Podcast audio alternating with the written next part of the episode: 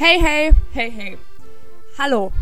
Hi. Willkommen zu unserer ersten Folge Bühnengeflüster. Wir möchten mit Bühnengeflüster einfach ein bisschen unserer Leidenschaft nachgehen und über alles Mögliche rund um Theater, Film, Schauspiel, Bühnen und Co. sprechen. Und Genau, und da wir beide äh, Schauspiel studieren und die Ausbildung läuft und es ist wunderschön. Ich bin die glücklichste Jenny Oh. der Welt. und let's, let's rock this. Genau, und das hat äh, überraschenderweise funktioniert.